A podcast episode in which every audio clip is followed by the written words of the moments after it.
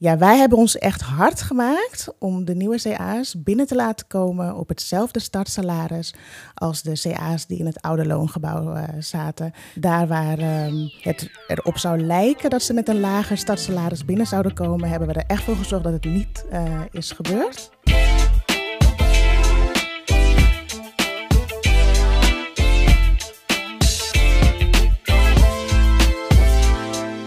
Hallo collega's en welkom bij Take Your Seats, de VNC-podcastserie voor de verkiezingen van de ondernemingsraad en de groepscommissie. Mijn naam is Koos Bakker, ik vlieg als tweebander en ik ben kandidaat voor de ondernemingsraad. Als ik aan boord vertel dat ik kandidaat ben, geven veel collega's aan eigenlijk niet goed te weten wat de verschillende vertegenwoordigingen van het cabinepersoneel nu precies doen.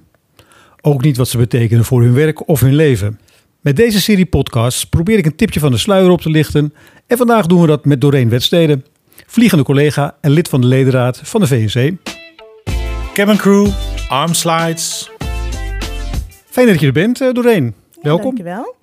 Je bent kandidaat voor de groepscommissie en lid van de ledenraad. Ik wil in het gesprek met jou eigenlijk de nadruk leggen op dat laatste, want je hebt tenslotte heel veel ervaring met de ledenraad. Wat heeft de ledenraad nu te maken met de groepscommissie of de ondernemingsraad? Ja, wij in de ledenraad, um, wij geven de onze input um, aan de CAO die, die we op dat moment willen afspreken met KLM. Uh, we stemmen voor of tegen de CAO. Het moment dat, um, dat er voorstellen komen, dan proberen wij uh, op de routes of aan boord proberen we collega's te vragen wat, uh, wat zij vinden van bepaalde onderwerpen, zodat we dat mee kunnen nemen in de ledenraad, zodat we een gedegen besluit kunnen nemen. En um, de groepscommissie die geeft eigenlijk invulling aan die afspraken die uh, uit de CAO komen. Oké, okay, dus als ik het goed begrijp, kan de groepscommissie niets doen als jullie de CAO-voorstellen van het bestuur van de vakbond niet goedkeuren. Dat klopt, ja. Dat is dan duidelijk. Nu ben jij eenbander. En hoe zie jij je mede-eenbanders actief zijn in de medezeggenschap? En dan vooral in de ledenraad? Ja, ik zit nu zo'n elf jaar in de ledenraad. En um, wat ik heb gezien is dat er uh, iedere keer als er een nieuwe lichting binnenkwam, dan waren het vooral uh, de eenbanders die erin uh, ingestemd werden. vaak met twintigtallen kwamen ze de ledenraad in. En momenteel zijn er 24 eenbanders in de ledenraad.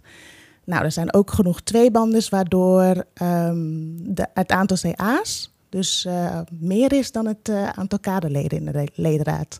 Dus er is echt een misvatting dat men denkt dat, uh, dat, het een, dat er meer kaderleden in de ledenraad zitten dan CA's. Oké, okay, als je zegt 24 leden, eenbanders, vind ik dat best veel. Dus het besef dat de medezeggenschap, en in jouw geval dan de ledenraad, belangrijk is, leeft best wel bij veel eenbanders. Ja, zeker. En kan je een voorbeeld geven vanuit jouw ervaring waar de ledenraad echt een verschil heeft kunnen maken voor het cabinepersoneel? Um, ja, als ik terugdenk aan de tijd na de financiële crisis, um, toen ging het ook echt slecht met KLM. Um, waarbij KLM uh, ja, ons echt dwong om uh, bepaalde beslissingen te nemen. Uh, een daarvan was het nieuwe loongebouw. Ze zetten ons echt met de rug tegen de muur. Je moest bezuinigen. En we moesten bezuinigen.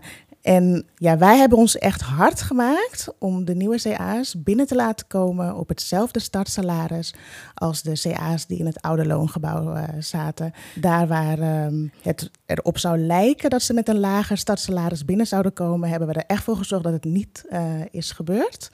Um, en wat uh, KLM ook nog eens wilde, was dat de Europa-productie naar KLC werd overgeheveld. Um, nou ja daar ontstond ook zoveel onrust uh, over in het korps. Dat uh, we een stemming hebben gehouden in de ledenraad. En daar is uitgekomen dat uh, Europa-productie dus bij KLM is gebleven. Dus nou, ik vind dat, we, dat wij echt een verschil hebben gemaakt in die twee onderwerpen. En als je kijkt naar wat er nu speelt in de ledenraad, zit er dan ook een onderwerp bij waar het belang van de medezeggenschap sterk naar voren komt? En dan natuurlijk het belang van de ledenraad. Bijvoorbeeld omdat KLM daar anders naar kijkt. Um, Jazeker, um, als we het hebben over het mondkapjesbeleid. Um, als we dan kijken wat KLM uh, onlangs gecommuniceerd heeft over het mondkapjesbeleid. Uh, uh, nou ja, vooral wat het teweeg heeft gebracht, hè, de verwarring die het mm -hmm. bij het korps heeft geschapen. En ja, dat staat nu gewoon op de, op de volgende vergadering op de agenda.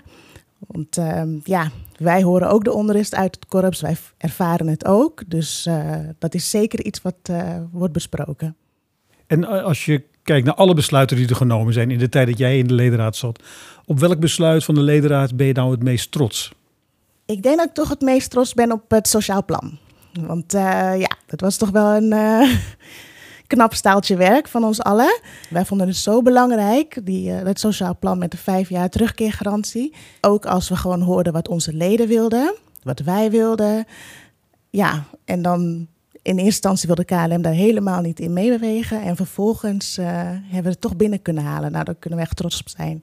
Eigenlijk als ik, als ik zo jou hoor en ook wat ik zelf ervan weet, is eigenlijk de ledenraad een soort uh, Tweede Kamer, een soort parlement. Mogen leden dan ook komen uh, om zelf mee te luisteren of zo? Ja, heel graag zelfs. dus het is altijd leuk om, om toehoorders te hebben. Dat hebben we soms ook. Mensen die zich dan opgeven om ja, te kijken wat er dan speelt in zo'n ledenraad, waarover het, waarover het gaan hebben. Um, dus mocht jij uh, een van de luisteraars, mocht jij vinden van goh, ik ben wel benieuwd en ik wil wel weten hoe het, hoe het eraan toe gaat, kom vooral. Geef je op als toehoorder en luister mee. Leuk, dankjewel uh, Doreen. Dank je voor je medewerking. En mooi dat je hebt kunnen uitleggen wat de link is tussen de ledenraad en bijvoorbeeld de, de groepscommissie. Nou, graag gedaan. Met de verkiezingen voor de ondernemingsraad en groepscommissie in aantocht komen er weer nieuwe kansen aan om de stem van het cabinepersoneel ook daar weer sterker te laten horen. In de volgende podcast hebben we een gesprek met Sander Oosterhoff. Sander was ja-contractant en komt nu gelukkig weer terug. Hij zal vertellen wat de VNC voor hem heeft betekend. Onder andere door de terugkeergarantie in het sociaal plan, wat net al benoemd is door Doreen. Cabin Crew, doors may be opened. Dank voor jullie aandacht. Stem VNC en geef jouw stem vleugels.